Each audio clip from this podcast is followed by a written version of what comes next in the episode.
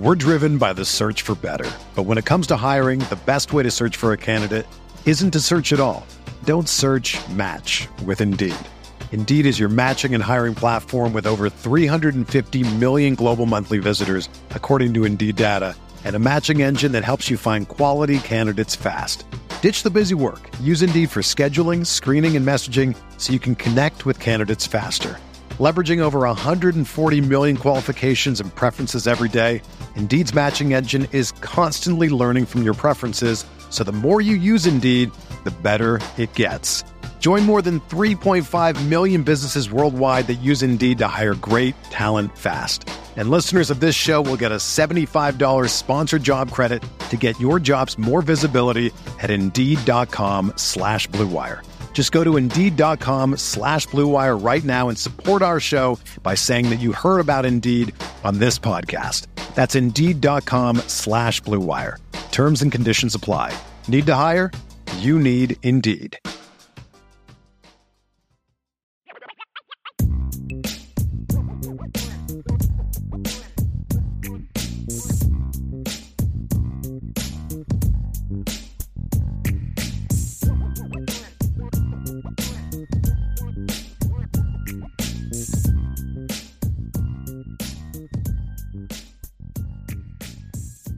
Mailbag time, Ryan. We do have some questions. If you have some more, you want to get those in, get those questions in now.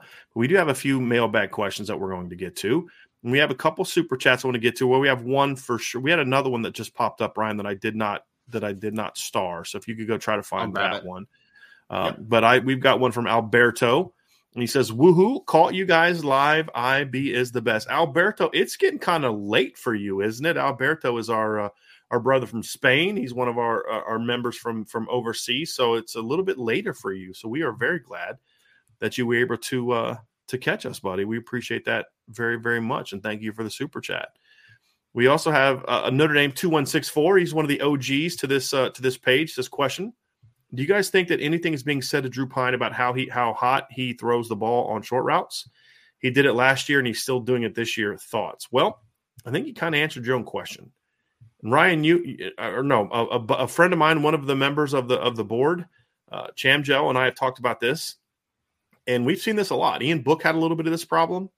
Uh, Jack Coan had a little bit of this problem at times last year, and now we see it the same with with Drew Pyne. So I do wonder, Ryan, if it's something that they're being told because you will see Drew throw a little bit hot on some of the short stuff, and he and even some of the deep stuff. He doesn't put the ball up and get it down enough uh, mm-hmm. in my opinion. He put his deep balls a lot of times have too much too much speed, you know, and that's why he's right. overshooting guys instead of dropping it down on them. When he when he did that to Jayden Thomas, it was beautiful, got over top. But then the Michael Mayer throw, he tr- throws a little bit too much gas, doesn't let Mayer run underneath it, and he's not able to get there. So uh, thoughts on this, Ryan? Because I, I honestly don't know if anything is being said one way or the other. And mm-hmm. but based on the play, as you said, if it's if it's being said, it's not being received for whatever reason. I think that partly too, Brian, like th- that type of issue, like changing arm speeds and throwing with arc and taking some velocity off. Sometimes that's like a really natural thing, right? Like sometimes quarterbacks just have that innate ability, but you can definitely improve on it. There's no question.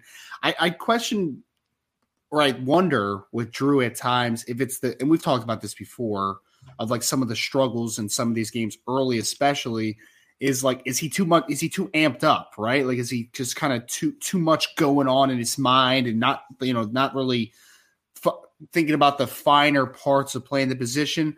I, I, don't know. I mean to the question notre dame 2164 like I, I don't know if that is something that is coming naturally to him. I don't know if it's something that's being reiterated from the coaching staff that he needs to improve upon. I think that there's a lot of different vari- variables that could be a part of it like I said, like the being amped up too much, attention to detail, lacking it thereof. I, I I'm not really sure, Brian. I mean, I think there could be a couple different reasons, but I agree that it is an issue, though. It is definitely an issue. We're driven by the search for better. But when it comes to hiring, the best way to search for a candidate isn't to search at all. Don't search match with Indeed.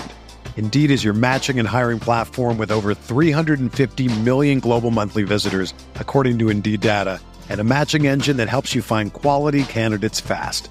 Ditch the busy work. Use Indeed for scheduling, screening, and messaging so you can connect with candidates faster.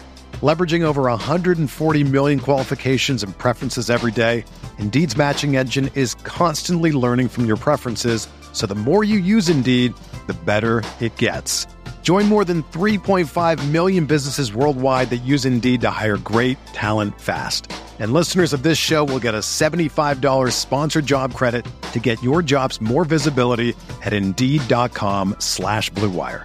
Just go to Indeed.com slash BlueWire right now and support our show by saying that you heard about Indeed on this podcast. That's Indeed.com slash BlueWire. Terms and conditions apply. Need to hire? You need Indeed. It's only a kick, a jump, a block. It's only a serve. It's only a tackle, a run. It's only for the fans. After all, it's only pressure. You got this. Adidas.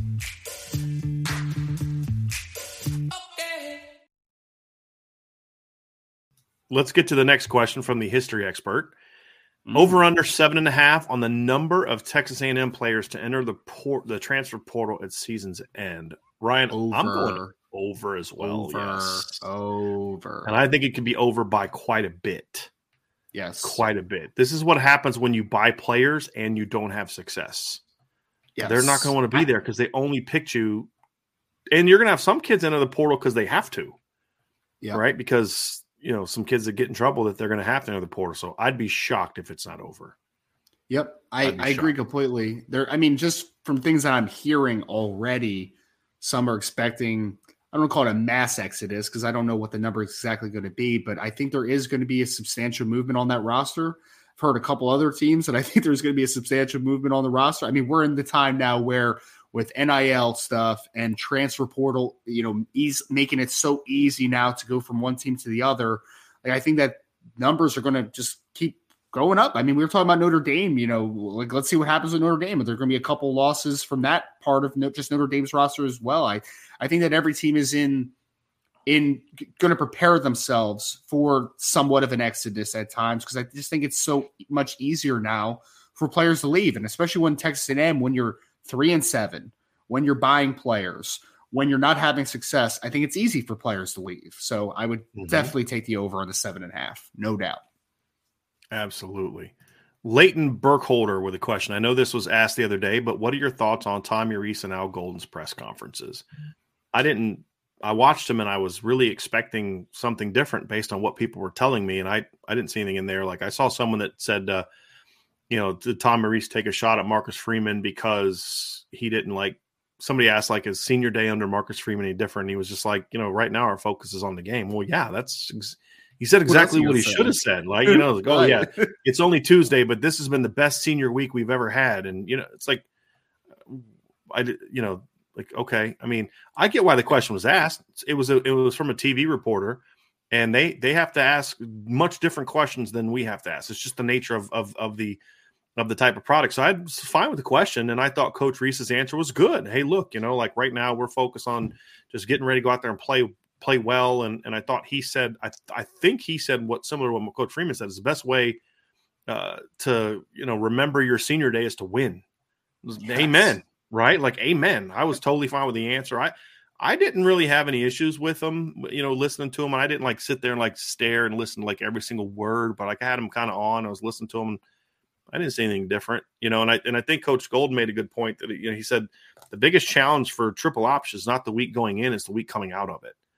And I thought he Very true. talked about that. It was like one of the first things he said, and he talked about how that's why he was proud of how well they played and you know or practiced that day and all that kind of stuff. So I, I didn't I didn't really have any issue with either one of their comments, to be honest with you. I mean, it's just it's a lot of the same old stuff that we hear every week. It wasn't anything Yeah. really new or problematic for me. It's just I think it's just I think it's a little bit of nitpicking for nitpicking's sake at, at times, right? Like you need something to talk about. I mean, just mhm. judging based upon a couple of those comments, I, I would be curious, like what would what did people want Tommy Rees to say? You know, like what did they want him to say in that situation? Isn't it all about winning, right? Isn't it all about going out there and just you know perfecting the process, I, I, I, I didn't see anything. I didn't have any issue with it either. I there are definitely some things during these press conferences that we have talked about that are troubling comments, but I, I don't think that this is one of them. I think it's just hyper focusing too yeah. much on something that doesn't need to be talked about.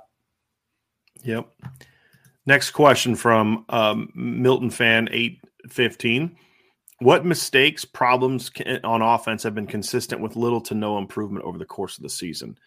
Uh, it's pass game. I mean, just to me, mm-hmm. it's it's the inability to just find simple things that you can kind of go to with some kind of regularity in the pass game and yeah. and just really not being willing to do some of the things that are just there that are you know in, in little simple fixes we started to see some of it last week and you know we've talked about this on this show for a couple weeks going in which is if you have a short quarterback that's having trouble seeing over pressure or seeing over the line have them get more depth i mean we've mm-hmm. seen teams ryan with short quarterbacks put their quarterback at like six yards in the past in shotgun and in that way yep. he's getting an extra couple yards back when you and then have a really big first uh, reach step when he gets the shotgun snap you know a lot of times drew Pyne is throwing the ball from where he catches it he'll do a three step and then when he get he'll take these big gather steps and then be right back at the five yards. And then by that point in time the pressure's there. Well look the offensive line is giving ground and pass blocking. They're giving ground initially. So if you stand where you caught the ball and they're giving ground and you're right there guess what? They're going to be in your face a lot f- sooner than they should. You know, so work on that. And we saw it early last week. And and you know, and then if you are going to do the quick three step drop, it's got to be quick stuff. Get the ball out quickly, a quick slide route, a quick go route, just something where you're getting that ball out quickly, which slows down the pass rush. And those are things that that we need to see. And and and that we just haven't really seen adjustments. It's always trying to scheme it like, hey, you got to go through this full read and go through this full read. And sometimes it's like, dude, just get him out of the pocket, let him throw on the run early a little bit, run some bootlegs where he can scramble or get the ball out you know, try to find some hots, you know, some different things like that, and be willing to take some shots outside. I mean, this team's utter unwillingness to throw the ball down the field outside is is mind boggling because it's there every single week.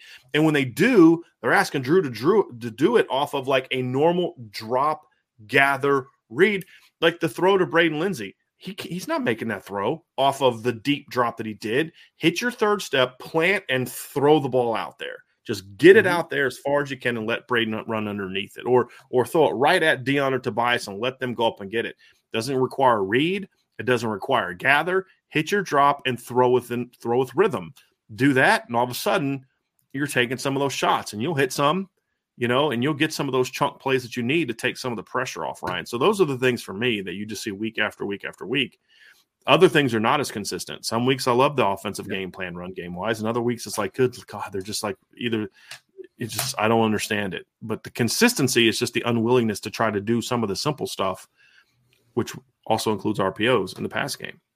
Well, I, think that there is a lack of consistency in trusting diversity offensively too. I mean, we've talked about the run game. Like, has there been times where Notre Dame has done more than just run duo? For sure. There's been some inside mm-hmm. zone. There's been sparsely, but there's been some outside zone mixed in. Like we've seen it at times this year, but it just hasn't been enough diversity consistency. And, and when I feel like at times this year offensively, when this team has had moments where things have worked, like we talk about the 21 personnel a ton, then they just completely go away from it. It's just like no trust in the diversity for whatever reason. And I also think that there's a, we talk about this a lot, right? I don't want this team to be a no huddle team that's like, you know, just pushing the tempo all the time. But I do think there's a lack of changing of tempo offensively. Right. Like I don't I don't think that they do that enough where I think there is a push to find the perfect play all the time. We talked about the scan a ton this offseason. I think there's times where you need to push the tempo. I think there's times where you need to pull it back a little bit. I think there's time where you need to be somewhere in between. And I think one inconsistency for Notre Dame is that I just don't think there's a lot of different levels of tempo in this offense at all. Yeah. Game they did mix the tempo up a little bit was Clemson, and worked pretty well. It works. We have a super yeah. chat down here from uh, M- Morier Invictus. Thank you for the super chat very much. 1988. I love that. Uh, I love that because obviously that's the last time Notre Dame's won a national title. Thanks for all the content and insight, fellas. You've quickly taken over the title of the foremost authority on Notre Dame football. I appreciate that very, very much and sure. when you consider the people that are still out there covering Notre Dame football, for some people to think that we are that, it is quite an honor, and we are humbled that you have uh, that you feel that way, and we appreciate it. And we work our butts off every single day. We power through sickness and all those other types of things uh, to be here to to provide you with the best uh, we can as often as we can. So I really really appreciate that very much, and I also appreciate the fact that you're willing to give us financial support as well. We do appreciate that very very much. Uh, we had this question already from Irish Shy Town. Here's the one from David Lowe. I saw an interesting question the other day. Would y'all have rather beat Clemson and UNC, uh, North Carolina, and lose to Marshall and Stanford, or vice versa? We actually, um, David, we actually got asked this a week or two ago, and it's a very mm-hmm. good question, Ryan. And for me, my answer was I would have rather beat Clemson and North Carolina because that way Notre Dame can yes. prove that we can win the big games. And so, you're, if you're going to sit here at seven and three, I'd rather be sitting here at seven and three with those mind like hair pulling games. You're like, dude, I know we're not losing to Marshall and Stanford next year, or they're not going to lose to Marshall and Stanford next year. But hey, we mm-hmm. proved that we can beat those teams.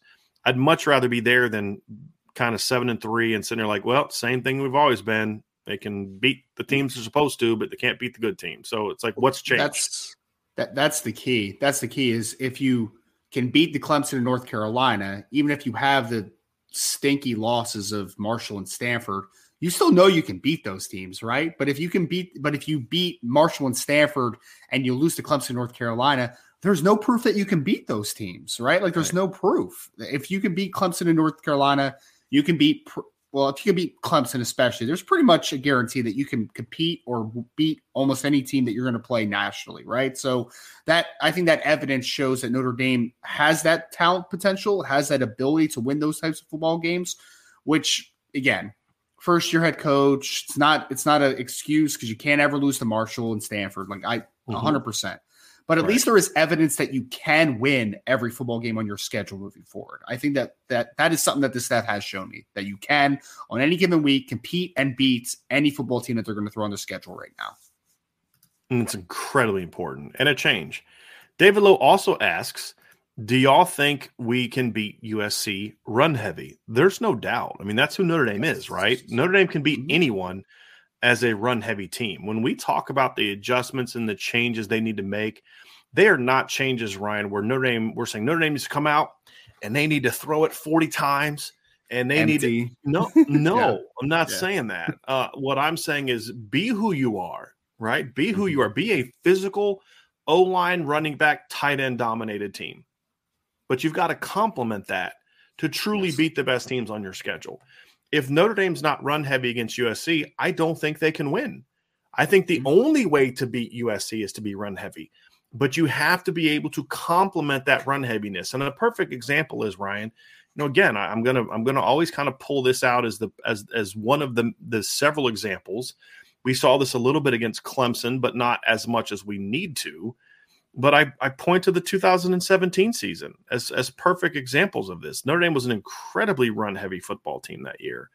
But what mm-hmm. they did was in a lot of the games, they got enough out of the pass game that people said you you've got to respect that. You've I mean, look, Michigan State, for example, they go on the road, they play a Michigan State team that won 10 games that year. They won 38 to 18 in a game that wasn't that close. They ran for 182 yards against a team that finished that year ranked second in the country in rush defense. And they got that 182 yards a big part with most of the game being with your third and at times your fourth string running back. Because if you remember mm-hmm. going into that game, Tony Jones Jr. got hurt the week before against Boston College. Josh Adams got knocked out in the first half. Dexter Williams carried the ball a few times, caught a touchdown pass. Then he gets knocked out. And you're playing most of the second half with Deon McIntosh as your lead back and you still went for a buck 82 against the number two rush defense in the country. Well, what helped him in that game, Ryan? Early in the game, Brandon Wimbush hit a couple shots down the field. On the first drive of the game, he hits a post route to Equanimeous St. Brown, and then later in the game, he hits a back he hits an, a back shoulder outside throw to Chase Claypool. Once and then there was another play on third and ten where he hit Durham Smythe right over the seam to set up a, another score. I mean, he he went 14 of 20. He only threw 20 passes but it was an and, and he only threw for 173 yards. But what he did was early on, he showed right away, first drive, if you don't play us, we'll throw the ball and we'll, we'll hurt you with it, right? Another example is about th- a month later, they're playing USC. and USC was geared to stop the run. Brandon Wimbush went nine of 22 in that game. Actually, hold on a second. I think, did he go nine of 22 or did the backup throw the ball too?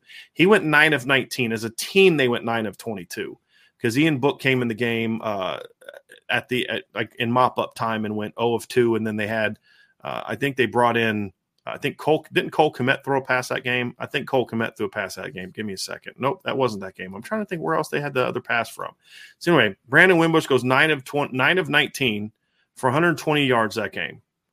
But what happened? What what made the pass game so effective that week, Ryan? First touch, first second series of the game. Notre Dame goes three and out. I think first series, Brandon Wimbush hits Josh Adams and he drops a screen pass that would have gone if you remember that. Mm-hmm. They come mm-hmm. out the next series they run a reverse. They get USC thinking to Kevin Stepherson, and he bangs a post route to EQ for a touchdown. They get the ball back again. They go down the field, and he hits a back shoulder outside throw to Kevin Stepherson. Once they hit those two downfield shots early, USC had there's nothing USC could do to stop Notre Dame that day. Nothing. Again, kid went nine of 19 for 120 yards. Next week against NC State, they're playing a team that every single starter that they had on the front four was drafted in the fourth round or higher, including Bradley Chubb, who was the number five overall pick. They're starting Mike linebacker Germaine Pratt. If that name sounds familiar to you, it's because if you if you watch the Bengals, you know who that is. If you only watch the Super Bowl, you still know who that is because he's starting middle linebacker for the Cincinnati Bengals last year and this year, I believe, unless he's been hurt. Yep. I don't know if he has or hasn't. I don't really watch a, a whole lot of NFL. That that team they ran all over.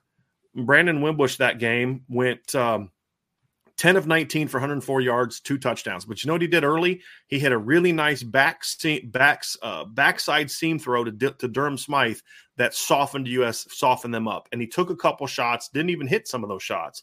But they knew, man, we gotta we gotta try to do this. And they tried to do what Clemson did this year, which is they thought they were good enough in the front seven to just line up and play their game. And they weren't. You know, and so you don't have to throw the ball a million times you just have to show that there's a level of success that we can have if you don't defend us. And like looking at it from the from the coaching standpoint, if you don't respect us, we're going to hurt you. What was the first play of the game that Notre Dame ran that year, Ryan? Do you remember the very first play that Notre Dame ran from scrap from scrimmage that season against Temple? So play no. action pass, deep shot to Equanimeous St. Brown for a big game. For a big mm-hmm. game. First play of the game. Everybody knew they were going to be a running football team. First play of the game, they took a play action shot downfield to EQ for a big play. And so it, it, you got to be able to set that tone for if you if you're going to do this, we're going to make you pay. And Chip Long was really good about that. And Coach Rees has got to got to get that out that stubbornness out of his system. Like we're not saying don't be a great running team. We're saying protect your great running ability with just some stuff to say what can now Drew Pyne is not Brandon Wimbush. They're different players. But you got to find what he's really good at, and you've got to get some of those throws made early in the game. And then you've got to find a couple things that maybe he's not good at, and then get him going on those things, which again, three step drop, throw a fade. If Drew Pyne can't take a three step drop and throw a fade route or throw a go route, then you've got much bigger problems, right? Mm-hmm. And and yeah, coaching problems and all that kind of stuff. So my point is, there's stuff you can do, stuff you need to do to protect the run game, Ryan. And that's all we're advocating for. We're not saying, yep. like you said, you're not saying, hey, turn into Oregon 2010 and run tempo. We're not saying that. But is it a tool to your advantage to sometimes say, hey, you know, we're going to push it a little bit this series. We're going to go mm-hmm. fast. We're going to we're going to we're going to do this. We're going to throw some RPOs. We're going to run right at you and get you on your heels. Because if a great running team can get the defense on their heels, they're going to have success. And Notre Dame doesn't. Really, they make it harder for their their offensive line to really go out there week after week and dominate because they just don't do things to protect them, which speaks volumes about how good this line has been that they've still been able to thrive in that type of world. Mm-hmm. Next question is from the history expert, Brian and Ryan. If you all had to choose, would you take a bye week before a triple option team or a bye week afterwards? What's afterwards, you, Mr. Roberts? Afterwards. Same. I mean, you, you just talked about it when Al Golden had his press conference, right? That the week after the triple option is even more important than the week leading up to the triple option, right? You have to kind of deprogram a little bit. You do, and it's it's hard to get back because you're just so. Uh, I mean, your assi- assignment is a big thing in defensive football, just in general. But in in again, we're going against a triple option team you are just ingrained so much. This is my assignment. This is my assignment. This is my assignment. Stay true to the assignment. And then deprogramming that and getting back to seeing more pro style or spread teams that are not, you know, you, you can be a little looser with your ability to, you know, kind of attack a game. I think that after a football game, it's nice to just kind of deprogram that and be like, all right, guys, that was a weird week. We knew it was going to be a weird week. Let's get back and let's really hone back into style of defense we want to play because you just can't you can't do exactly what you want to do defensively against a triple option team. Like they, they just force you to be different for a week. So definitely deprogram you after a week, I would say, against a triple option. Yep, absolutely. Caleb Collins is a bold prediction, Ryan. I would love it if this came true. Chris yeah. Tyree has three touchdowns, one receiving, one rush, and one return. Game of his career. I would love that. Let's hope. Well, I mean, especially with what he's that. been dealing with. I mean, he hasn't been utilized very, very well for a large portion of the season and barely at all in recent weeks, mm-hmm. right? So it would be awesome for him just to get back into yep. that type of groove. Quick one from John Long. He says, just got my tickets to go watch Lakota West take on Moeller tomorrow. What is the recruit for Moeller's name? So obviously Lakota West has Ben Minich, who yep. is a 2023 uh, commit. The number, the 24 kid is a also another name commit. It's Carson Hobbs. He is yes. a 2024 cornerback. So Carson Hobbs, I believe he's number four, right? Ryan, mm-hmm. his jersey number isn't he mm-hmm. number four? Yeah. So yeah, so. yeah, Carson Hobbs is who you'll be who you'll be watching. Yep. Go ahead, Ryan. They have Moeller's a good running back too in the 2024 class. They do. I, I was actually yeah. trying to remember his name because I was thinking like you could Marshall, isn't out. it? Like Jordan Marshall or something like that. I forget what his name sounds, is. Sounds um, correct. Yeah, sounds correct. I'm gonna look this up now because man, you know how this stuff is. As soon as I start talking about I something know. I don't know the answer for a fact, it's gonna bother me. So I'm just gonna look it up real quick and see if it's if it's on here real quick. So it is. Let's find their running back's name because otherwise I won't be able to focus on anything else. Jordan Marshall. Yeah, got it right. See, just need good to job. trust myself sometimes, right? You well, do. I saw him. You he was Invasion this summer. He looked pretty good. He's a good football player. Nice. He looked he, he, not quite as good as as Aneyas Williams, but he was one of the better better athletes at the camp. You say no he's doubt. a 24 kid, right? He's a 24 pretty kid? sure. Pretty yeah. sure. Yeah, he's a junior. Gotcha. About 5'11, yep. 6 foot, 190 or so. Yeah, okay. he's a good football player. Brian Hockney with a question. What is your take on linemen that wrestled at an elite level in high school? I think it gives them a huge advantage. Ryan, you're the scouting guy. So what are your thoughts? Because you know my stance on this. Yes. I, I mean, for the for a while there, Iowa has been one of the better offensive line producers in college football as well, you know, up there with the Notre Dames of the world. And Iowa, it was for a while, it was a prerequisite that you needed to wrestle. You needed to have a wrestling background. I think that there's a lot of things that wrestling gives to linemen that's incredibly important. One is being able to have a low center of gravity, right? Maintaining good bend in your knees and your hips and being able to play low, which is fantastic. You also have the quick feet, quick hands. Hand fighting is a big thing, not only in wrestling, but also in football. So I think we were talking about hand quickness, foot quickness, and the ability to play with bends. All those things parlayed to being a good offensive lineman. So, Brian, I am 100% I want my linemen to wrestle. I also would love them to throw shot put because that's where the core strength thing kind of comes from as well. So I'm a big advocate of multi sport athletes just in general.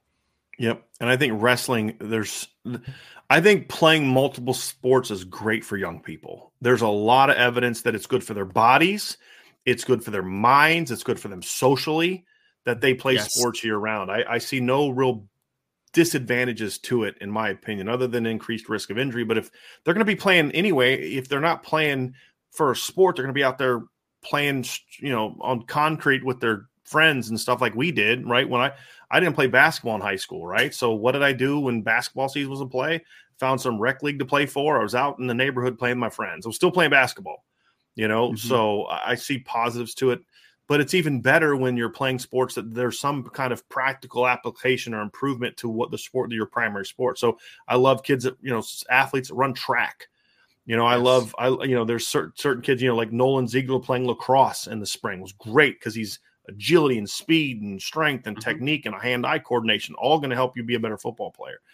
You know there's positives to kids being baseball players. Again foot agility, footwork, conditioning, hand-eye coordination, all positives. Basketball, same way. Soccer.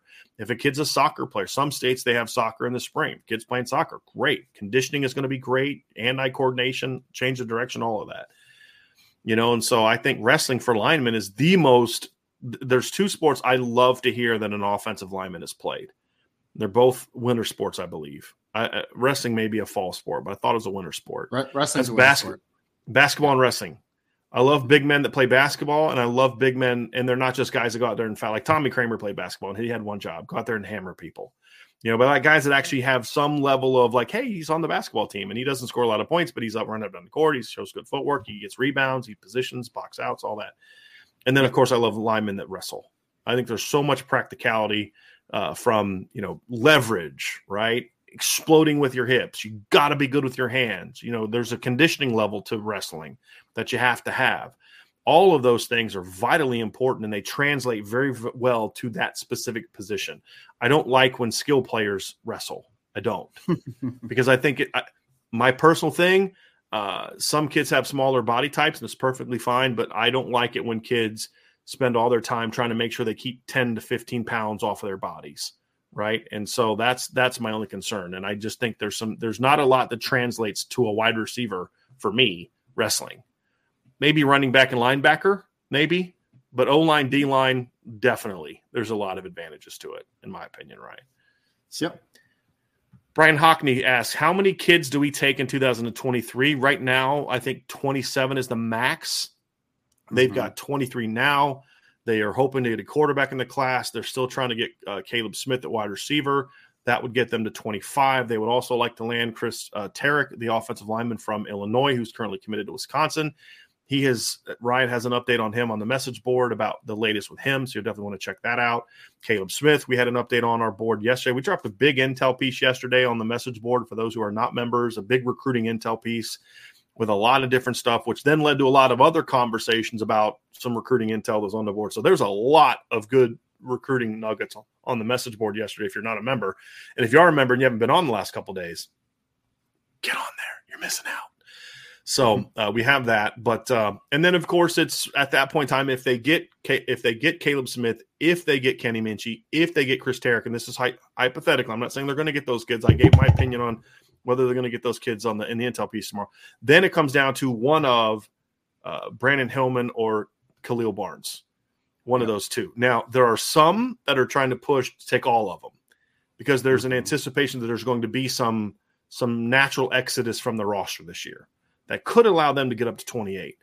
The problem is, is if you go to 28 now, that's one fewer guy you can take in the portal, and I know that there's some positions they're looking for in the portal as well. So I think Notre Dame will have around 30 newcomers next year, Ryan, when you look at wild, high man. school plus portal. Uh, so that's gonna gonna be key. And um, I'm gonna go down and take another question because I know what you're going to yes. start talking about, but I think there's another question I want to get to, Ryan, that will allow you to transition into that. Yeah. Uh, sure. 99 Problems of BK1 says, with the evolution of the transfer portal, do you think Notre Dame needs to over recruit every season, anticipating increased, increased transfers year in and year out? And if yes, how do you make sure they don't end up with a roster issue where they can't get down to 85 without effectively forcing players to leave?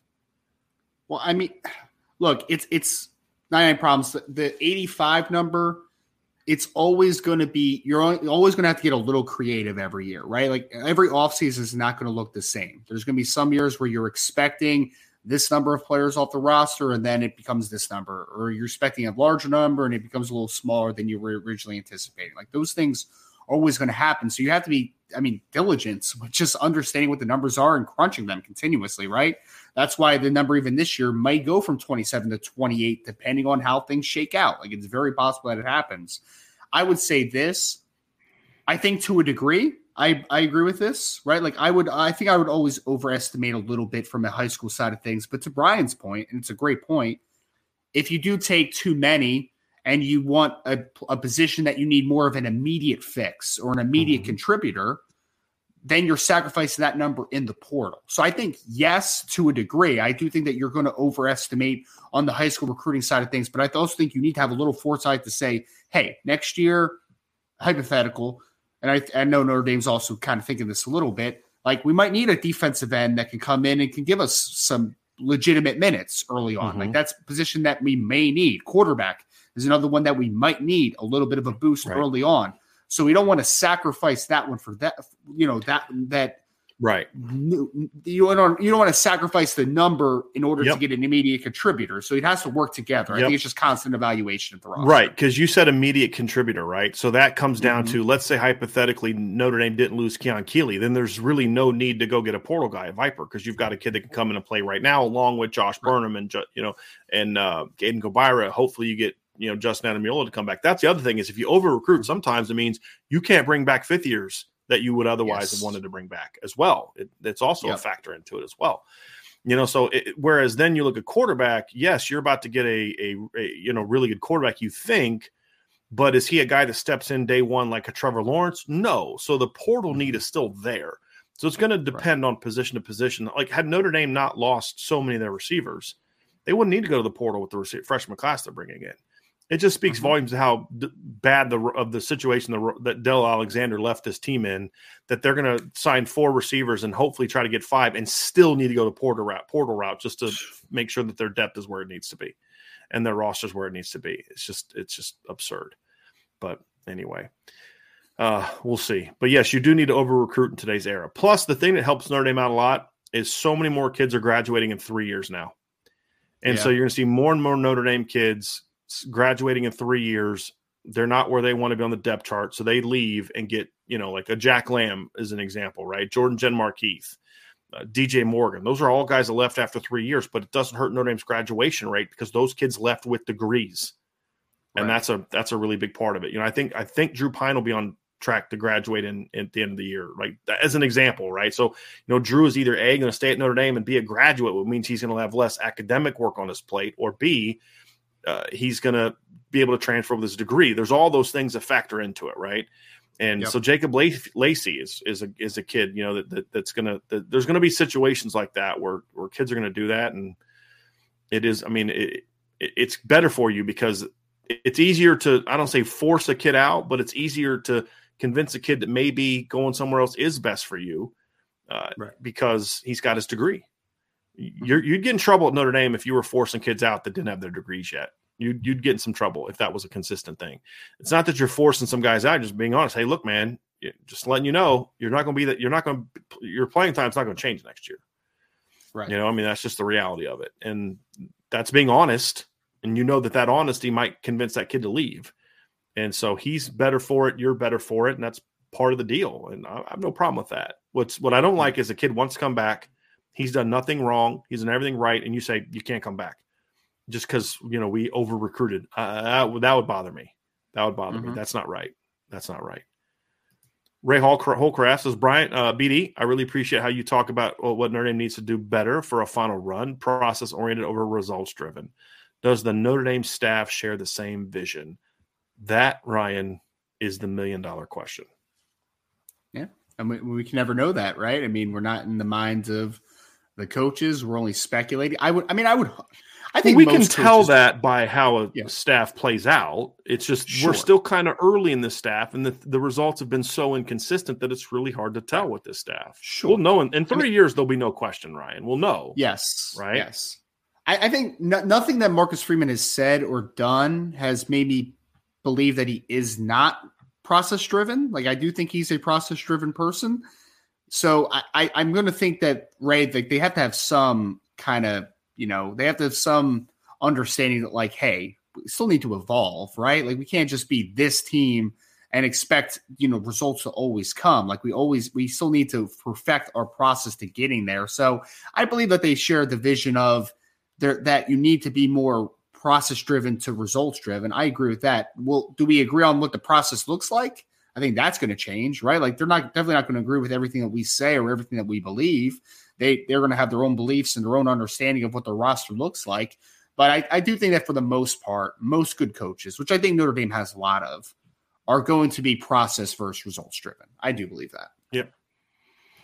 Next question is from Keith Wiegand. Is Zay Flowers more? This is a good question. Yeah. Is Zay Flowers more of an impact player than Josh Downs? For Boston College, a hundred percent. It because if you told me I could have Josh Downs or I could have Zay Flowers, I'd probably take Josh Downs because I think Josh Downs is a more complete wide receiver. I think that he has a little more upside as a pure wide receiver. But for Boston College, I think it's I think well for their team, I think it's easily Zay Flowers what he is for Boston College because they ask him to do so many things, have so many different roles. And I mean, I like Jaelen Gill. I think they have a couple good wide receivers on the roster, but the the but if if North Carolina doesn't have Josh Downs, they're still a really good offense, right? They still are able to score points and do stuff because they have guys like Drake Maye that can make up for guys maybe not playing as well or having less, mm-hmm. have, not having a Josh Downs in the lineup. But Boston College is a different animal, Brian. Like if they don't have mm-hmm. Zay Flowers, I'm like, man, that's that's that's a huge loss. That's a gigantic loss. So I'm going to say for their team, Zay Flowers is more impactful. But I, I don't know the conversation between Jet Downs or Zay Flowers. I feel like there's no wrong answer there, really. Yeah, you're, you're there's no wrong answer. It's personal preference at that point in time. I like Zay Flowers more yeah. because mm-hmm. you say I actually think Zay Flowers is more of a complete receiver simply because I think he he does more, right? But that could hmm. also be how he's used. You know, sure. that's could also be system where Zay Flowers plays in a pro style system, Josh Downs plays in an air raid system.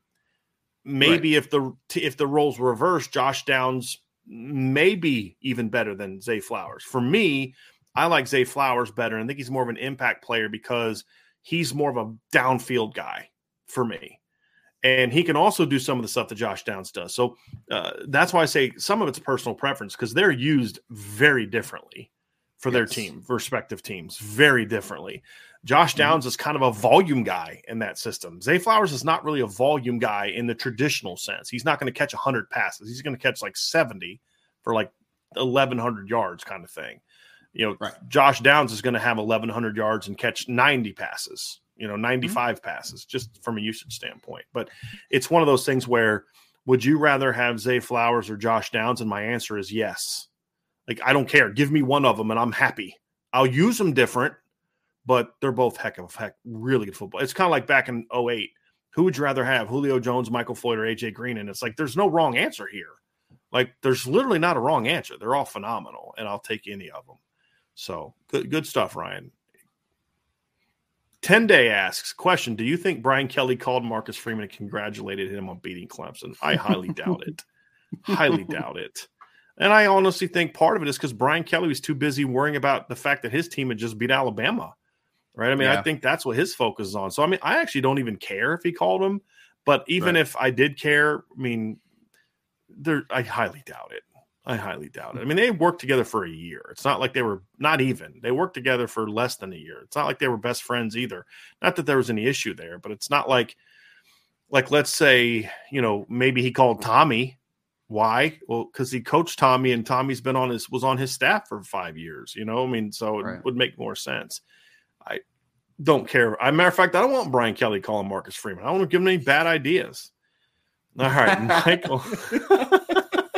I just love tweaking the LSU fans. They're so they get so sensitive all the time. Uh, Michael says, hey, anybody, and I'll ask you this, Ryan. Anybody mm-hmm. other than Kyren Williams that uh, Aneyas Williams reminds you of? Are there any other comps that you like, Ryan? Man, that's a tough one. Maybe it. Remember Devonta Freeman when he played with Florida State? I, I can see a little bit of that just with the the balance that they have and that despite them not being the biggest backs in the world, they break a ton of tackles. They can be used in the pass game. Maybe something there, but I mean, it's tough to get the Kyren one out of your minds because because he actually like he looks like him too, which is pretty wild. So mm-hmm. yeah, I think it's the Missouri thing, the all-purpose back thing, but I think Kyren is the most natural comp. You know, Ryan, I have, uh, you know, we have other fans of other teams in our chat. We have Ladarius Martin's an Alabama fan, Archer's an Ohio State yes. fan. We have a USC fan in our chat. And He's been in here often. His name's Roger Dodger, and I've enjoyed his comments, but I'm on the verge of banning him. The reason uh why is there's a weather thing popped up, and Roger Dodger said it's really cold in SoCal, 70 degrees. That's just mean.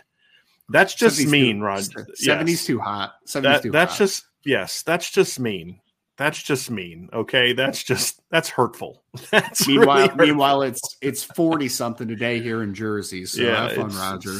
In the twenties and thirties with a lot of snow on the ground here. We had a little bit of a winter storm last night. So yeah, that's uh that's messed up, Roger. I'm gonna remember that, and I have a very good memory. So Robert Bishop says, if Arch, Dante, and Malachi weren't in this class, would Minchey be considered a five star? Let me address this one quickly, Ryan. Your grade as a four or five star does not matter to me of how many kids are in the class. If there are Mhm. 13 five star quarterbacks in the class, then I'm going to grade out 13 five star quarterbacks. If there's zero five star quarterbacks in the class, then nobody grades out as a five star. Now, the latter part, unfortunately, it's not really how the services do it. If you're Yeah. the number one quarterback in the class, almost every year, I believe that guy's going to get bumped up and get prioritized and become a five star player. I happened with Gunner Kiel. He was the Mhm. best quarterback in a what was a at the time a pretty not very good quarterback class, and so he got bumped up to five star. He was never a five star quarterback. Uh, Yeah. So I- don't personally don't. I mean, because you actually have more than. I mean, uh, you've you've got Nico's a five star. Jaden Rashada has is a five star by some people. Like there's Mm-hmm. there's Chris Vizzina is a top player. He had a really rough senior year, by the way. I don't know if you've seen his he? film or not. His I numbers in his film as a senior was not very good. Um, but anyway, the point is, I'm going to grade out the number of five star for me. Just I can only speak for myself, and and I believe Ryan is going to agree with me on this. It's kind of like the NFL draft. You don't grade out 32 first round players. There some years there's only 15 guys that grade out as first round players. Somebody's got to go in the. fir- I had th- I only had 13 last year, so yeah, Yeah. to your point. Yeah. And so, uh, but that you don't. So he's a first rounder. No, he's not. He got drafted in the first round, but he's not a first round talent. That's going to happen some years. Some years you're getting first round talents mid first, mid second round, just because of a deep year plus. Some teams had to go with need. So you draft a second round tight end and late in the first round because you have a desperate need and it's a bad tight end class or something like that, right? So there's always that, and so you can get a first round talent in the second round. Uh, other years, you're there's no way you're getting a first. If you're picking in the 30s, the 20 late 20s and 30s, the odds of you getting a first round talent, at least based off your grade, is going to be pretty slim. Same thing in high school recruiting. I I wish that like I think two four seven like only gives like a certain number of five stars. I wouldn't do that. Some years there's less Yeah. than that, and you should grade less. Some years there's more than that. Um, I would say there's more years where there's less than that than years where there's more than that. But that's kind of how I view it. So he's not Mhm. a five star player to me. No. Uh, he's a very good player. He's a top hundred kid, but he's not he's not 81st overall because of the depth of the quarterback class. Other than the fact that there's just guys ahead of him, he wouldn't all of a sudden jump up to um, th- 10th if there weren't as many quarterbacks. He would, Right. you know, let's say you take the nine quarterbacks ahead of him, he would just jump up from 81st to 72nd. Would would, would be the thing. So uh, that's my. But that's Robert. It's a good question. It's a good question. But It's just the way we do it, it's a little bit different. Yep. Jonathan Fish says you can make an argument with that with the lack of depth at receiver and multiple running backs with diverse skill sets. Twenty one personnel should be the main part of our offense. Jonathan, I'm like a proud papa right now. Like with this comment, like I'm like I'm like yes, Jonathan. Like Yes. absolutely nailed it. My son is wicked smart. You know, like that's how I feel right now. It's like it's spot on, Ryan. It's spot on. Yeah. Yeah. I just don't get why Notre Dame doesn't see it. Uh, man, I don't. Just trying to force an identity. I think. I mean, it's it's it is a very troubling thing because I mean, Jonathan, you're 100 percent correct. I mean, Notre Dame is built upon running backs, tight ends being your essential playmakers of the offense, and for whatever reason, uh, especially the running back part, I mean. Brian, I mean, Brian, the, the the the maddening part of it is is that every time we've seen them use 21 personnel, I feel like it's worked every single time. Mhm. Like, is it not That's the frustrating thing. That's the it's just worked. It's worked. Yeah. Yep. That's the thing that drives me nuts. It's like it keeps working. Like, well, it only works because we only run it five times. Well, how do you know? How, let's try it out. Exactly. Let's try it out. Let's Yeah. see if you run it 12 times if they all of a sudden stop it. Let's give it a shot. Robert Didoff asked Brian and Ryan, what is the toughest part of the day for the team in regards to preparation when it is senior day? I I don't I think it's about balancing the the stuff that look, there's no way you can avoid it being senior day because there's Mhm. there's there's planning of who's going to be there, you know, what family members are going to be there, making sure you have tickets for them. There's the the process you've got to go over the schedule for senior day. There's all types of extra fest, festivities. It's about being able the toughest part of the day for me is being able to make sure that hey guys, when you're between these lines, when you're behind this what 53 and a third and 100 and all that that your focus is only on this. We'll we'll handle all that other stuff. We'll handle that when we get there. But here is it's on this. And then when you get in the stu- in the film room tonight and you're in your dorm and you're studying, make sure that your focus is on that.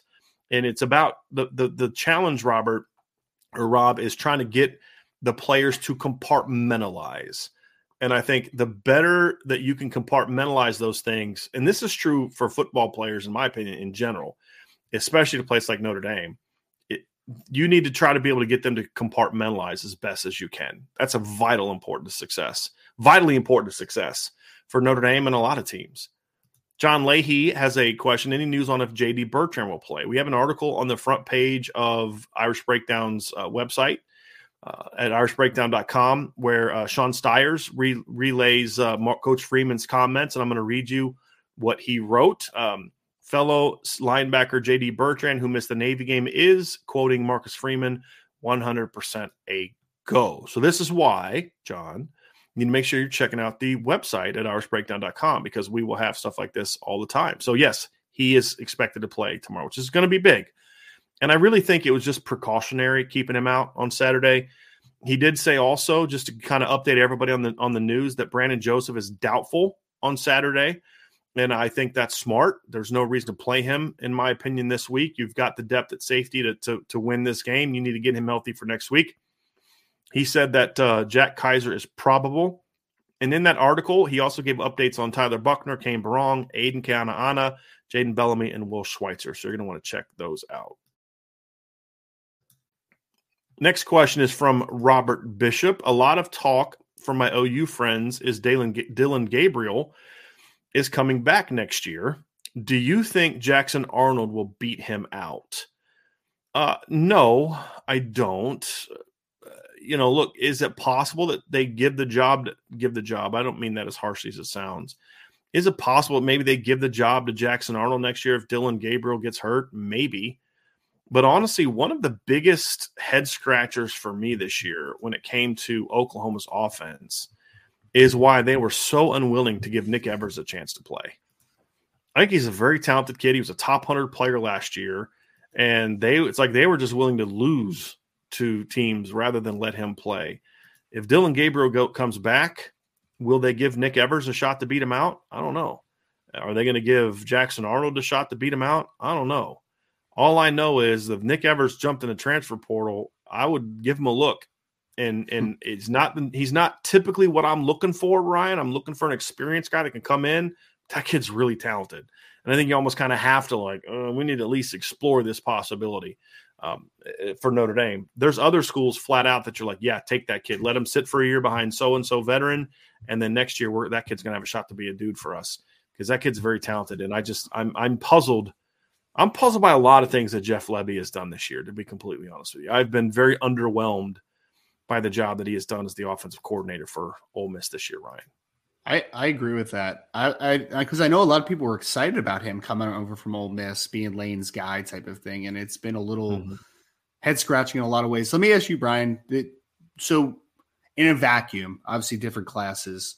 Did you grade Evers out higher than you grade Jackson Arnold out as far as? oh yes, Oh yes. yeah.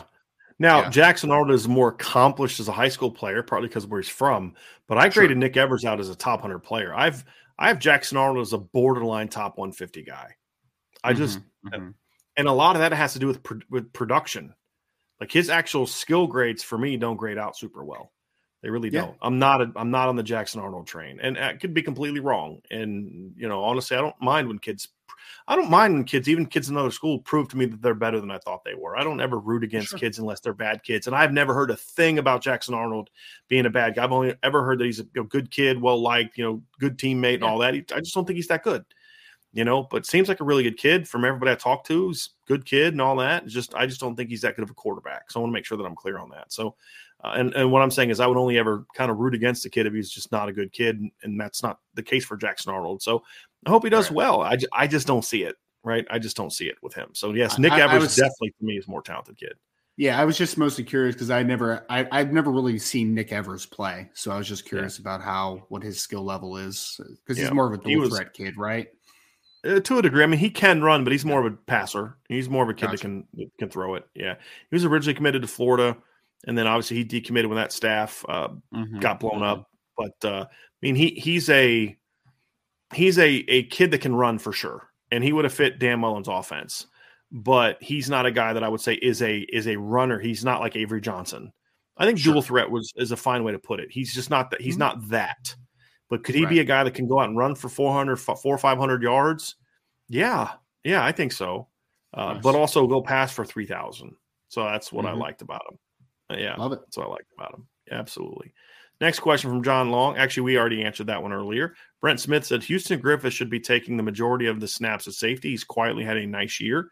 He's always assignment sound and lines up properly part of this, uh, I, I agree with the sentiment that Brent gives, Ryan. I think part of the thing, though, is part of Houston's success this year has been because he's been given a very specific role and yes. he's really good at that role. And yep. and we saw that from DJ Brown early. When DJ Brown was asked to play a very specific role, he's pretty good. As he's had to play more snaps and have an expanded role, he's had more problems. I think that's where the depth has helped. And I don't know if if all of a sudden given Houston the the the large amount of snaps would necessarily result in him doing what he's doing in more reps. I think that might yeah. then expose him to some of the areas where he hasn't been as good.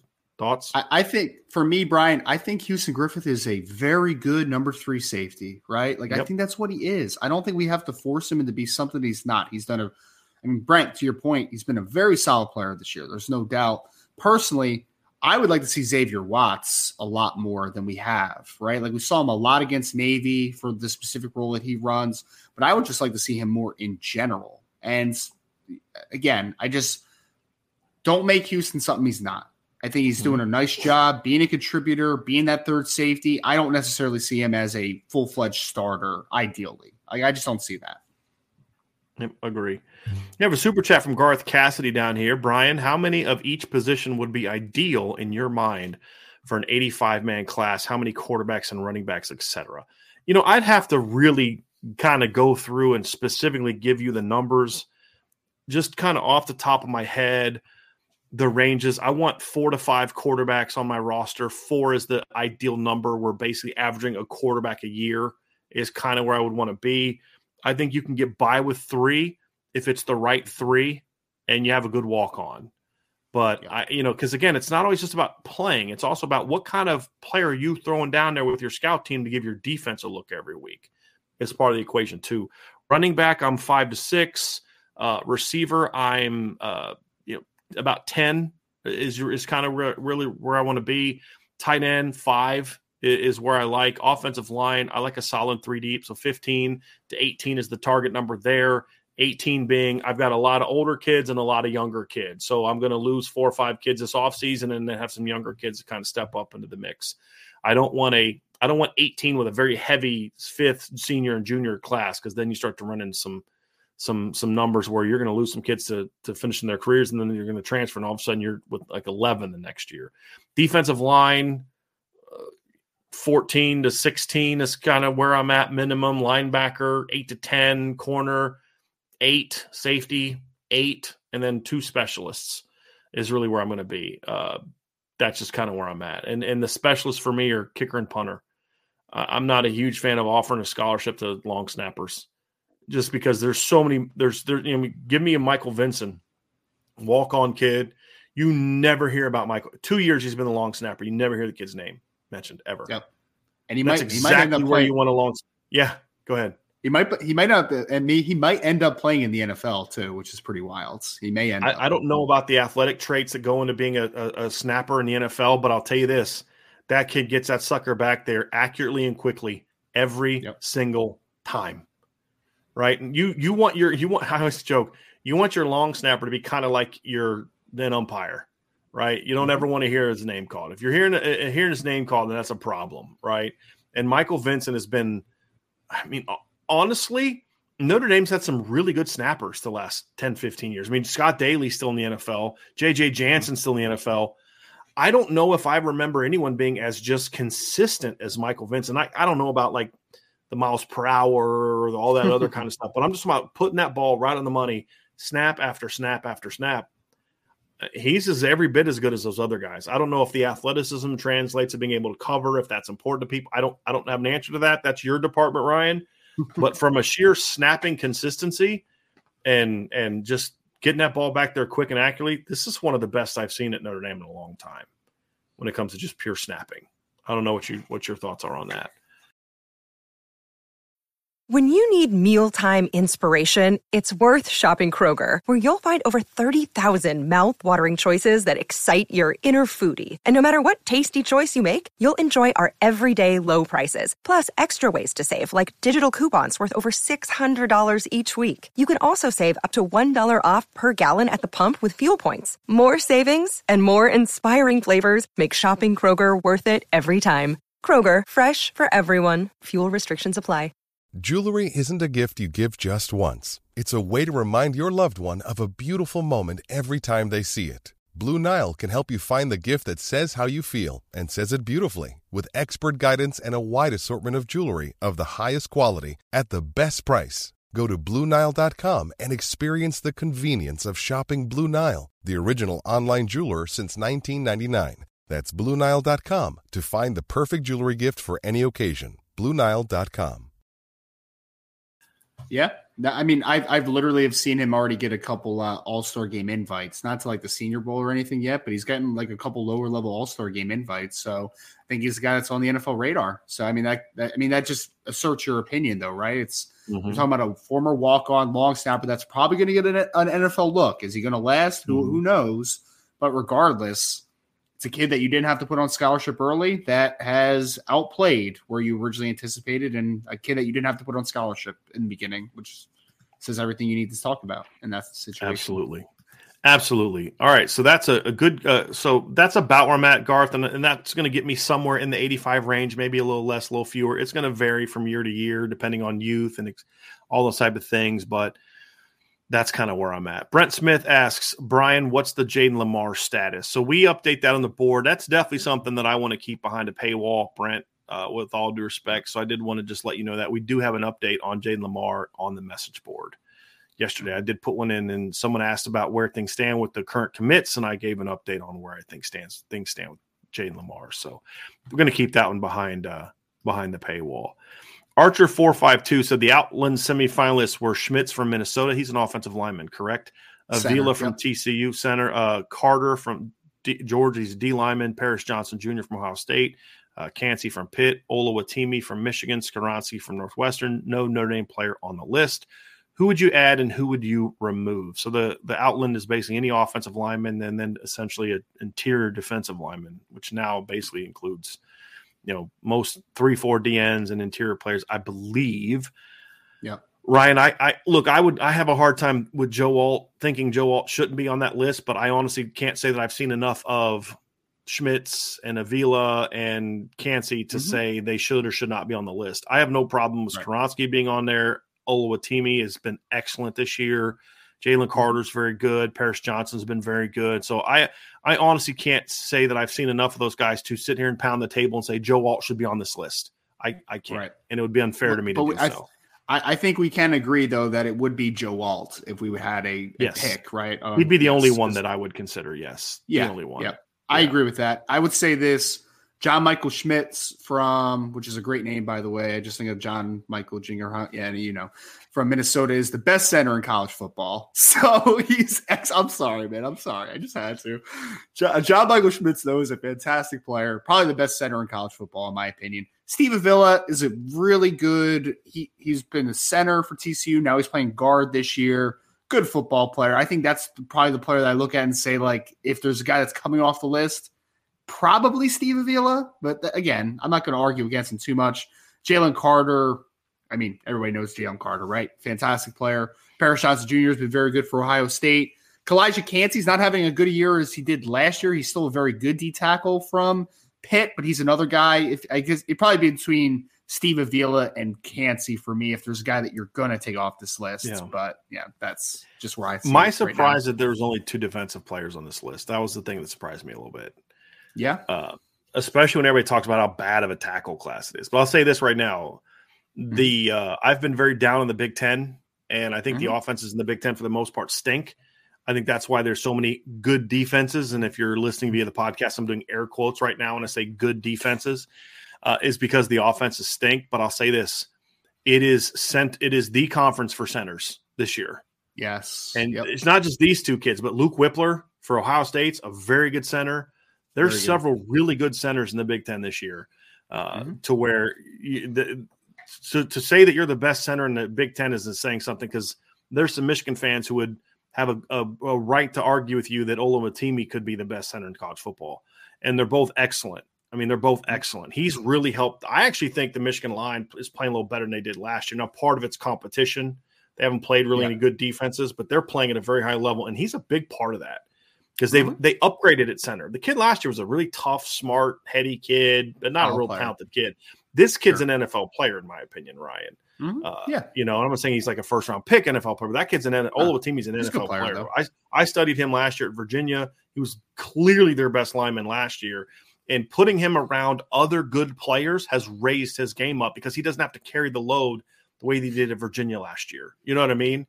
And Yep. so uh, he's a really good football player. Uh, but it's definitely the Big Ten has some very good offensive linemen this year. But I just think part of it has to do the fact is there's just not a lot of good. There's just there's just not a lot of good like uh, explosive offenses in the Big Ten this year. But there's some good offensive linemen in the Big Ten this year. There really is. Mhm. There Yep. really is. Like if you would have taken Avila off and put in Luke Wypler, I I probably would have argued that a little bit, but not vehemently. I mean, that's how Yeah. good the center play in the Big Ten is this year. Uh, so, but uh, again, I don't know enough about Avila, Schmitz, and Kancey to say so. To say Where's otherwise. where's all the uh, USC offensive linemen? I heard they have a I know, right? Where's Andrew Voorhees? semifinals. Right. Yeah. exactly? Yeah. Bra- That's a good- Brett Neilon, get him on there. question. Exactly. Good question. All right. Jason Rose with a question. If both Hart and Joseph stay, a secondary of those two plus Morrison and Bowen would be nutty.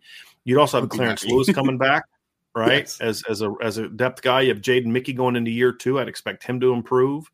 Uh, you're going to have Xavier Watts coming back as as part of that Mhm. rotation. Ramon Henderson coming back as part of that rotation. Notre Dame could have a truly elite secondary next year if those two kids come back and get anywhere close to their form of past years Yes. because Morrison is a dude. Peyton Bowen to me is a year one starter, in my opinion. Mhm. I think he's that good. Mhm. So Mhm. yeah, it would be very interesting. Very Yeah. interesting. that's a lot of dynamic ability on that back end too. with that, with that, with that foursome. Oh, yes. Yep. Yep. Here, here's the next one we have uh, from Joel Easton. Joel Easton says, Lucky Lefty Pod was talking about something similar regarding roster management. Should Notre Dame hire a full time GM to manage the roster for coaches? They kind of do. And that's kind of the role that Chad Bowden plays. I Yeah. mean, he's got to be the one that's that's aware of, hey, I know you want another defensive tackle, but we can't bring in another defensive tackle. You know what I mean? Like, Right. I think that's kind of the role he plays. And I think if they were to give him that officially, to give him more money and make sure he stays, I'd be all aboard on that. All aboard on that. I don't look, the Notre Dame coaching staff has done a great job. I don't think people realize how much, how important Chad Bowden is to this class. I think they're probably a six to seven overall class if he's not here because of Freeman and some others, but they're top three because he's also part of that. He's played a Yes. huge role in what they do recruiting wise. Every, every, And every it- recruit mentions Chad, man. Everyone mentions Chad. Yeah. Every single one. No Yeah. question about it. Here's a good one from Jason Rose. Hey guys, who is one young player on each side of the ball that presents the most superstar upside if they hit their ceiling? So, Ryan, for this, we'll go young players. We'll say any first or second year player currently on the roster. So, any freshman Mhm. or sophomore or redshirt freshman currently on the so not redshirt sophomores, any guy that's in his second year in Notre Dame who's the one player on each side of the ball that presents the most superstar upside if they hit their ceiling. I mean, I would say offensively, it's between Tobias Merriweather and Blake Fisher for me. I think that those are the two guys, right? I mean, Oh, because I mean, Joe Alt already is almost a super superstar, right? Like a budding superstar. But we've always had the conversation of if Blake hits a ceiling versus if Joe Alt hits their ceiling, then it's probably Blake, right? I mean, like that's he's got such a massive upside at 6'6, 330 with the athleticism he has, the strength he has. So I would say it's between Tobias for what we've seen. We haven't seen a ton of them, obviously, this year. When we have, it's been dynamic. We've seen the, the potential that he has. But then you always also have Blake Fisher on the offensive side of the Mhm. football. So I would say it's between those two. Defensively, I guess I would go Benjamin Morrison with where we are right now. I mean, because you've seen it already in spurts, right? Like you've seen that type of up, upside and the ability that he has. So I don't really know if there's a guy. I still go Jaylen really Sneed for me. Jaylen Sneed still for me. Yeah, because okay. I love Benjamin Morrison, but Jaylen Sneed, if if this is what the question was, if they hit their ceiling, even mm-hmm. in the Navy game, he didn't often know what he's doing, but you could just see that dude moves way different than everybody else. So yeah. I'm I'm I'm going there. I think if if everybody hits their stride, Benjamin Morrison is a late first round pick and mid to mid to late first round pick, and Jaylen Sneed's a top 15 pick. You know, wow. I mean that like that kind of thing. Like, you know, just using that as an example. I'm not saying yeah. again direct, I'm just trying to use that as an example. Uh, you know, he's he's got elite tools. Now, again, yes, what we've seen this year, that year, I don't need to see a guy play in college a ton to know the tools are there right? Mm-hmm. I mean, we did the scouting of him in high school. We saw him, we've seen him do some things at Notre Dame athletically. I still feel like if he reaches his full potential, he's a star. I mean, he's a he he he could be a Jeremiah Owusu type of impact football player if he hits his full potential. That's a big question, right? But like we saw Jeremiah Owusu as a freshman. I mean, yeah. we saw it, right? I mean, you could say this kid was like a buck ninety five. He's got to put on a lot of weight, but you could just see like this kid moves at a different a different way than other people. And Jaylen's a bigger version of what Jeremiah was as a freshman, and and faster. They're very similar athletically, explosiveness wise. Uh, Jaylen's definitely faster. Now the question is, here's the question: Does Jaylen have the football instincts that Jeremiah had? That's going to be the question. That's going to be the question. So we'll have to see how that is. All right. Uh, I love this comment from Archer. Sean Clifford is the number three passer in the conference, going 174 for 280 for 21 8, 2,184 yards, 17 touchdowns, and seven picks. That tells you how bad QB play is in the league. And he's absolutely right. Yes. Absolutely right. Absolutely right. And then uh, we did we did have a, we had a couple questions about the draft, Ryan. We're going to hold off on those. That's going to be something yeah. we'll discuss. We'll have a lot of draft stuff after the season. Uh, Ryan is going to be able to talk to talk to all the his agent people that he knows and scouts and, and stuff. So we'll have plenty of plenty of um, draft stuff. Uh, because mm-hmm. anything we would say right now, like definitively, because the question was like, where will Zach Jarrett Patterson goes? It's too early to be talking about that. Let's let's get through the rest of the season. Let's get through the you know the bowl game or the the Senior Bowl and or the Shrine game, whichever one he's invited to. Has he been invited to? He's probably not going to get invited to the Senior Bowl. He, do you think? he has gotten an invite to one of those. I'm not allowed to mm-hmm. say it though because okay. it hasn't been disclosed as public information. So the point, but he'll he'll get one. Yes. He'll he'll yes. he'll end up as long as he's healthy, he'll play in one of those. Is what I mean. So uh, let's see how he does in those, right? But you know, but he also has a chance to finish the season really strong. That'll help as well, yes. in my opinion. No doubt. And then um, here, here's one because uh, Irish for Life is also also pulls for Indiana football. And he says, hoping you can answer this, who would you suggest as a replacement head coach for Indiana? It would have to be someone that could actually get and, and would be able to win at Indiana. Do you have any names in mind? I mean, I don't know if I could specifically name any names. I could give you a type. I think one guy that would be very intriguing for me if I was the AD at Indiana. One guy mm-hmm. that I guarantee you I would be bringing in for some sort of initial conversation, whether it's official interview or not. I'm people might laugh at this you know, because he's never been a coordinator or whatever. I would seriously look long and hard at Deland McCullough. I would. And huh. there's two reasons for it. Number one, three reasons for it. Number one, he understands Indiana. He's been a part of some successful Indiana teams, and he has recruited very well. He's a good talent evaluator. He can go find those diamond in the rough players, right? Like I know, like Jordan Howard was a transfer and all that, but Tevin uh, Tevin, Tevin Coleman, Coleman, wasn't. Yeah. Right. Yeah. He was a kid mm-hmm. that they got out of high school. So he's and he's he's he's a really good recruiter. He knows the state of Indiana. He can recruit the state of Indiana. He can recruit the areas around the state of Indiana. He's got the kind of dynamic personality, in my opinion, that will allow him to kind of recruit the Southern kids as well. You know, and and um, I just don't think being a coordinator is necessarily a, should be an automatic prerequisite for being a head coach. There's all the other traits to it, in my opinion. So I think that's number one number two, uh, the recruiting is number two. And then number three, he's 49 years old. The yeah. odds of him saying, I'm going to use this to springboard me to some other big time job may not be there. I think he he wants to be head coach. He's never hidden that fact. Part of the reason he came to Notre Dame and he said so publicly.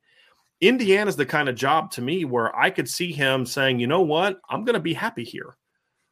my I know my family likes it here. I, you know, look, yes. I'm going to be here 10, 12 years and and do the best I can and and try to win here. And it's not really like, hey, I'm going to do this to springboard me to go get a job at, uh, you know, um, I don't know, Ohio State or something like that, right? I mean, I could mm-hmm. see him being a guy that looks at this and says, yeah, this is a this is a pretty good deal for me, you know, and, and everyone keeps spec everyone keeps speculating his son Deshaun entering the transfer portal too. That'd be the ultimate uh, get Deshaun back if, his dad's yep. the head coach too. Yep. So it's fun. Yep. That's not that's not yep. bad though. I mean, uh, when you think about it, Brian, because like you said, it's not a prerequisite that you have to be a coordinator. Like you don't have to be, and right. he knows that program, like he does, and he's done well mm-hmm. at that mm-hmm. program. He's produced some good talent at that program in the role that he's had, and the, the program's also familiar with him, which is, I mean, I think they would have some trust in him and the character that he has and the coach that he is. So it's an interesting one. I don't, I don't really have another,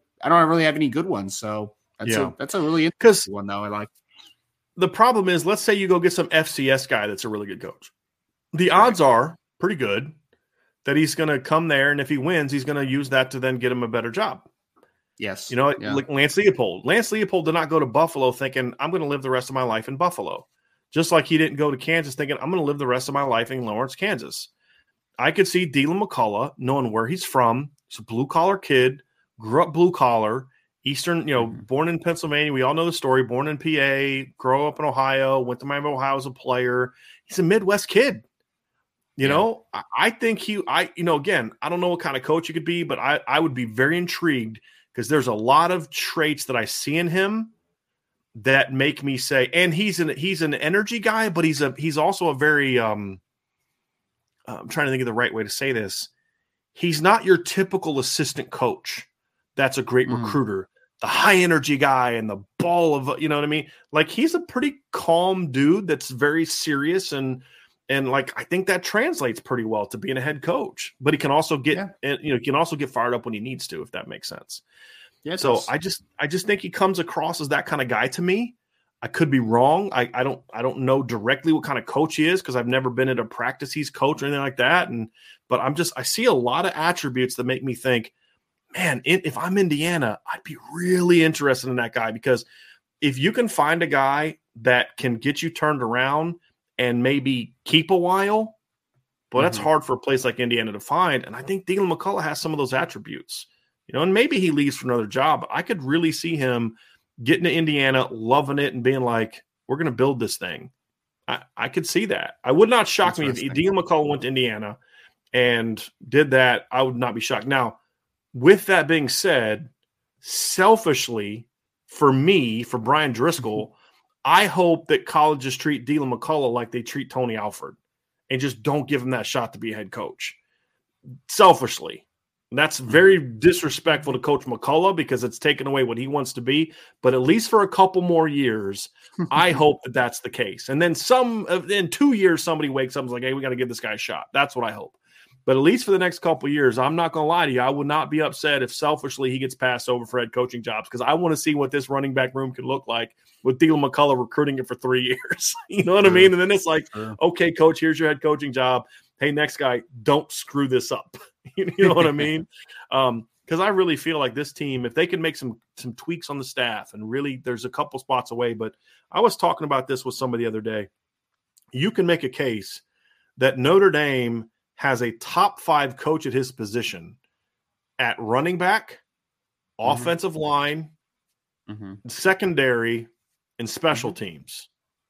There's not a lot of teams you could argue have have four coaches that are amongst the five best of their position. And some of the guys we left off, like Gerad Parker, I just don't know enough about his body of work. And yeah. you know, let I think he, we're going to learn a lot more about Gerad Parker next year without Michael Mayer than we yeah. will this year. It's just hard to really because he inherited a kid who's already pretty flipping good. You know what I mean? And there's been some injuries, and so it's like know, Mitchell Evans is hurt, Cane Berrong has been hurt, Eli Raridon got hurt. It's really hard to properly evaluate Gerad Parker as a tight ends coach this year. Sure. You know, and and uh, you know, so so, but at least four. If you can make some tweaks here and there to this staff, if you can keep the majority, and you've got one of the five best recruiting coordinators in college football as well. Oh, yes. Yep. And and and I would argue already one of the five best recruiting head coaches. Just what he's done already Yep. You can do some things if you can just make some tweaks and keep that party. If you can keep that core part together as long as possible, you're gonna you're gonna see this roster transformed in a hurry. So mm-hmm. that's me being selfish about Coach McCullough. If I take myself away and I'm not a Notre Dame fan trying to do what's best for Notre Dame, and I'm an Indiana person, I would he'd be one of my first calls. He would absolutely be one of my first calls. There's no question about it. I don't know if you haven't if you wanted to add to that or not, Ryan. No, I think it's interesting. I never really thought about it, and I don't have any other names to really throw into the into the weeds, but I think it makes a lot of sense from a lot of different vantage points, which is interesting. Very interesting. All right, we're gonna wrap up this last one right here, right? Because we got to get running here. Uh, here's a question from Seek and Destroy. I love I love the way he builds the ND into that. Brian and Ryan, yep. would you grade Minchey out as a top 15 QB in this class, Ryan? So you oh, want to yes. take a first yes. crack at that? Absolutely. I mean, look, we we me and Brian have talked about this adamantly, especially with the senior film. I think he's a top hundred player in this class, and I know it's a loaded quarterback group, but outside of the the usual suspects up top that we talk a lot about, you know, the Malachi Nelsons and Dante Moores of the world, I think that there's a somewhere quarterback five, quarterback six to ten I think that you have a legitimate argument that Kenny Minchey fits somewhere into that fray. I really do. I think that he is a extremely talented kid. I think he understands how to play the position. I think he's a top 100 recruit in the in the 2020 2023 class, excuse me, in my opinion. So I mean for me Brian, I think it's a no-brainer. I say yes, top 15 quarterback in this class without a doubt in my opinion. And if you're in the top 10 in this class, Ryan, you're pretty good. This is yes. a, like what I'll say about this quarterback class is this quarterback class does not have the pure top level talent of like the 2018 class with mm-hmm. Trevor Lawrence. There's no Trevor Lawrence in this class Justin as Fields a prospect. Right. Justin right. Fields, who had just insane physical tools, right? It's yes. just really good guys, top to yep. bottom. Like mm-hmm. my thoughts on Dante is Dante Moore, who was my number one quarterback coming into the year. Now I got my opinion is based off coming into the season. I've not watched all the senior films, so I've not regraded quarterbacks. I will. We will in December. We'll regrade everything after the All Star games because we'll be at the All Star games, and I think that's all part of the evaluation process. So we'll have plenty of time to watch all the film, look at the go to the All Star games, and of course the All Star games are at the bottom of the list of where a guy grades. If a guy, if we think a guy's really good and he doesn't do much at the All Star game, it's not going to really swing his grade a whole lot. It's more for I just want to see kids in person and see him move around in person, that kind of thing.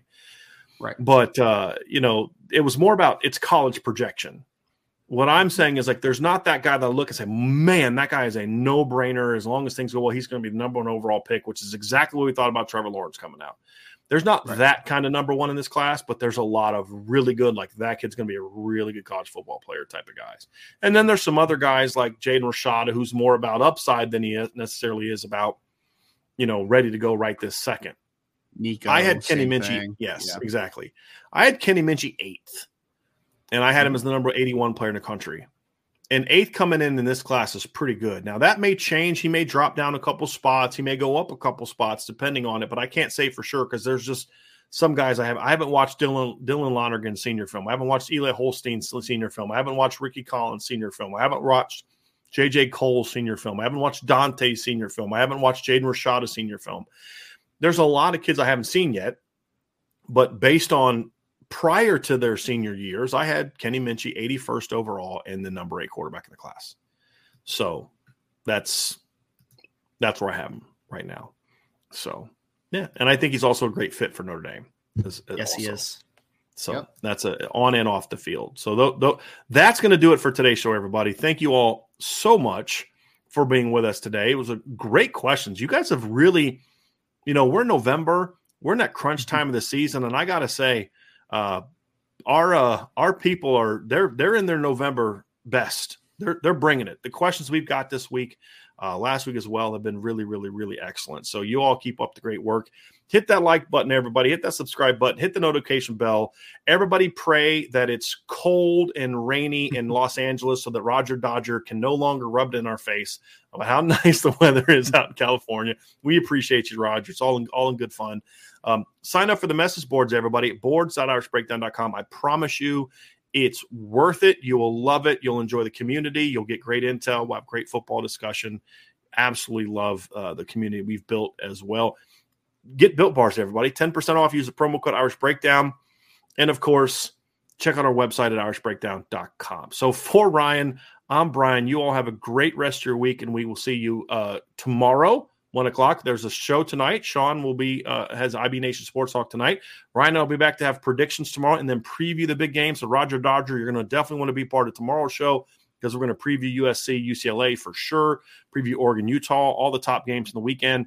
And then Saturday, 10 to noon, you'll have Vince and Sean will have the IB countdown to kickoff. And then Saturday night, Saturday, yeah, it'll probably be close to night after the game, we will have our post game show. So definitely want to check that out as well.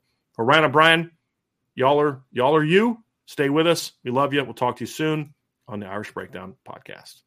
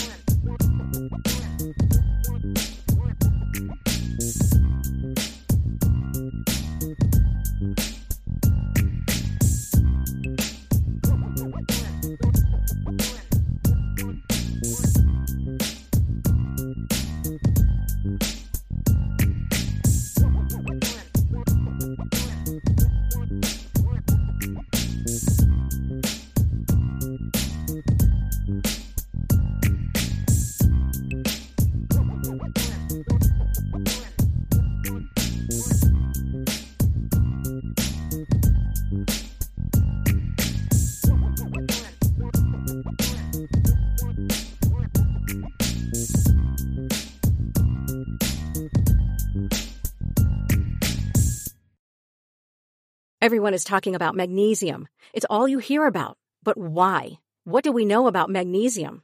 Well, magnesium is the number one mineral that 75% of Americans are deficient in. If you are a woman over 35, magnesium will help you rediscover balance, energy, and vitality. Magnesium supports more than 300 enzymatic reactions in your body, including those involved in hormonal balance. From functional medicine doctors to mental well-being and female hormone experts, we all know that magnesium is the one mineral to improve all aspects of well-being and health. But which one? Magnesium Breakthrough from Bioptimizers, the trusted choice recommended by leading experts with seven best absorbed forms of magnesium to ensure your body receives the support it needs for overall well-being. Go to bioptimizers.com slash balance today and use code BALANCE10 for 10% off. Support your journey to wellness at B-I-O-P-T-I-M-I-Z-E-R-S dot com forward slash balance. Magnesium Breakthrough from Bioptimizers, your foundation to optimal health and vitality.